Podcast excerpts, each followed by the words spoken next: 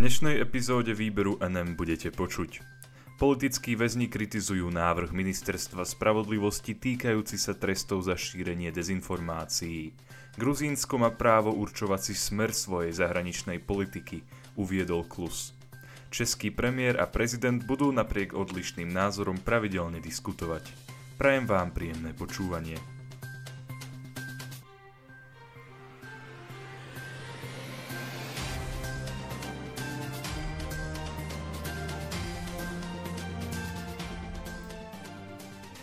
Politickí väzni kritizujú návrh Ministerstva spravodlivosti týkajúci sa trestov za šírenie dezinformácií.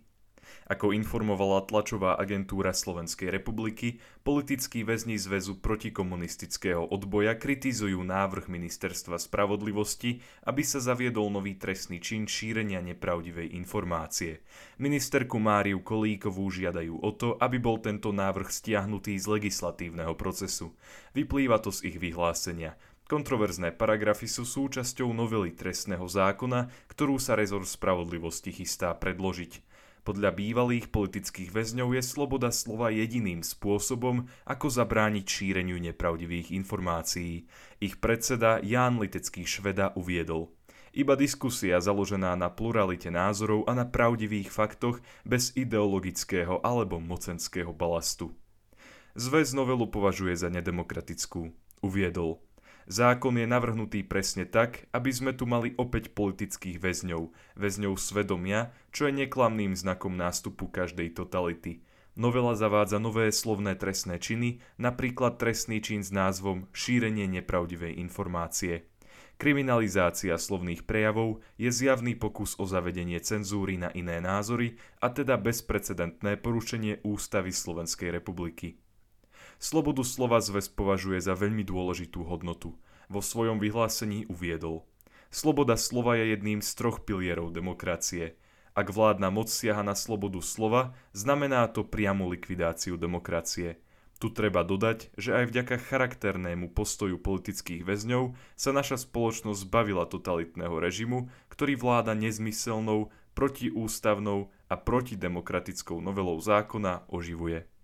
Vo vyhlásení boli použité aj myšlienky emeritného pápeža a veľkého filozofa Benedikta XVI, ktorý v roku 1992 v Bratislave povedal, že politika nevytvára pravdu. Politickí väzni uviedli. A druhá myšlienka, ktorú by si mali naši politici memorovať každý deň, hovorí, že štát má zaručovať právo ako podmienku slobody a spoločného blahobytu. Štát sám nie je zdrojom ani pravdy, ani morálky.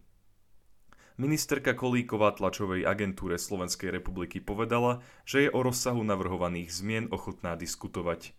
Uviedla, my za navrhujeme trest odňatia slobody, ale viem si predstaviť aj to, že by tento skutok nebol spojený s trestom odňatia slobody.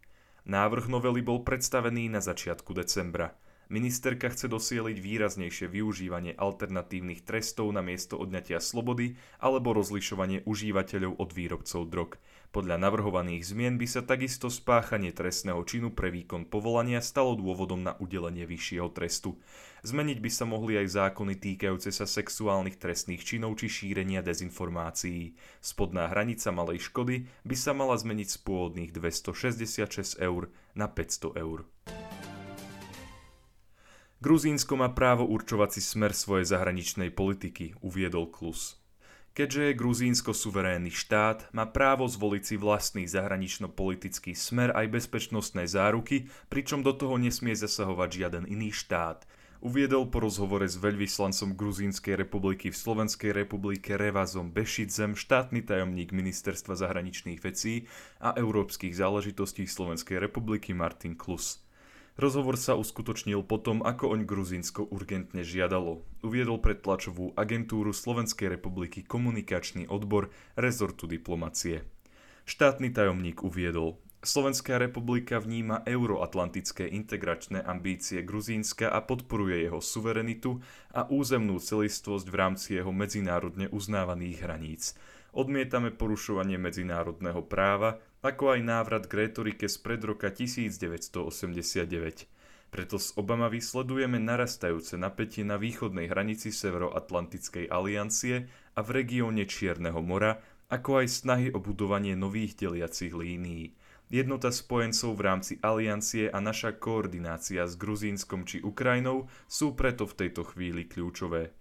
Slovenský rezort diplomacie tvrdí, že dva nové návrhy Ruska na zmluvu so Spojenými štátmi americkými a NATO pozorne študuje, pretože sa týkajú bezpečnosti Slovenskej republiky aj celej NATO. Zároveň uvádza, že sa tieto návrhy snažia ovplyvniť smerovanie zahraničnej politiky Ukrajiny a Gruzínska. Preto sa Klus s gruzínskym veľvyslancom rozprával práve o týchto návrhoch. Klus zdôraznil, Severoatlantická zmluva hovorí jasne – Rozhodnutie o členstve v NATO je na každom jednotlivom štáte a na spojencoch v aliancii. Žiaden iný aktér nemá právo do tohto rozhodnutia zasahovať a nemôže ho ani vetovať. Rozdelenie sfér vplyvu sme tu už mali pred rokom 1989, v časoch studenej vojny. A aj z našej vlastnej skúsenosti na Slovensku veľmi dobre vieme, ako to napokon dopadlo. Slovenská republika bude podľa neho aj naďalej podporovať suverenitu a územnú celistvosť Gruzínska. Takisto ho bude podporovať aj pri reformách a posilňovaní jeho odolnosti. Klus dodal, zostávame však hlboko znepokojení pokračujúcou okupáciou častí gruzínskeho územia a opätovne zdôrazňujeme potrebu mierového riešenia konfliktu a ukončenia akýchkoľvek hybridných aktivít proti suverénnej krajine. Český premiér a prezident budú napriek odlišným názorom pravidelne diskutovať. Český spravodajský portál Novinky.cz informoval o tom, že sa novozvolený český premiér Petr Fiala a český prezident Miloš Zeman budú pravidelne stretávať, aby spoločne prediskutovali aktuálne udalosti a vymenili si svoje názory. Dohodli sa na tom počas novoročného obeda na zámku v Lánoch. Takéto stretnutia sa budú pravdepodobne konať na mesačnej báze. Fiala ešte uviedol, že prezident Zeman vymenuje posledného člena novej vlády, Zdenka Nekulu, za ministra poľnohospodárstva. Ten nemohol byť menovaný s ostatnými ministrami, pretože mal pozitívny test na ochorenie COVID-19. Fiala o pravidelnom stretávaní sa s prezidentom uviedol. Dohodli sme sa, že sa budeme stretávať pravidelne, zhruba raz za mesiac, aby sme si mohli vymieňať pohľady na veci. Novoročný obed, ktorého sa zúčastnili aj manželky oboch štátnych predstaviteľov, označil za príjemné stretnutie. Nový český premiér povedal, že je podľa neho dôležité, aby sa s prezidentom takýmto spôsobom pravidelne stretával. Je to tak napriek tomu, že majú na mnohé témy odlišné názory a teda pravdepodobne obaja reprezentujú odlišné skupiny voličov. Podobne sa v minulosti prezident Zeman stretával aj s predchodcom Fialu Andrejom Babišom. Tradícia novoročných obedov, ktorá Fialovi a Babišovi teraz poslúžila na to, aby sa dohodli na pravidelnom spoločnom obede, bola zavedená už začias Zemanovho predchodcu Václava Klausa. Ide o prevažne spoločenskú udalosť, no počas obeda sa zvyčajne diskutuje aj o politických otázkach. Ďakujem vám za to, že ste si vypočuli tohto týždňovú epizódu výberu NM a dúfam, že sa budeme počuť aj budúci týždeň. Do počutia.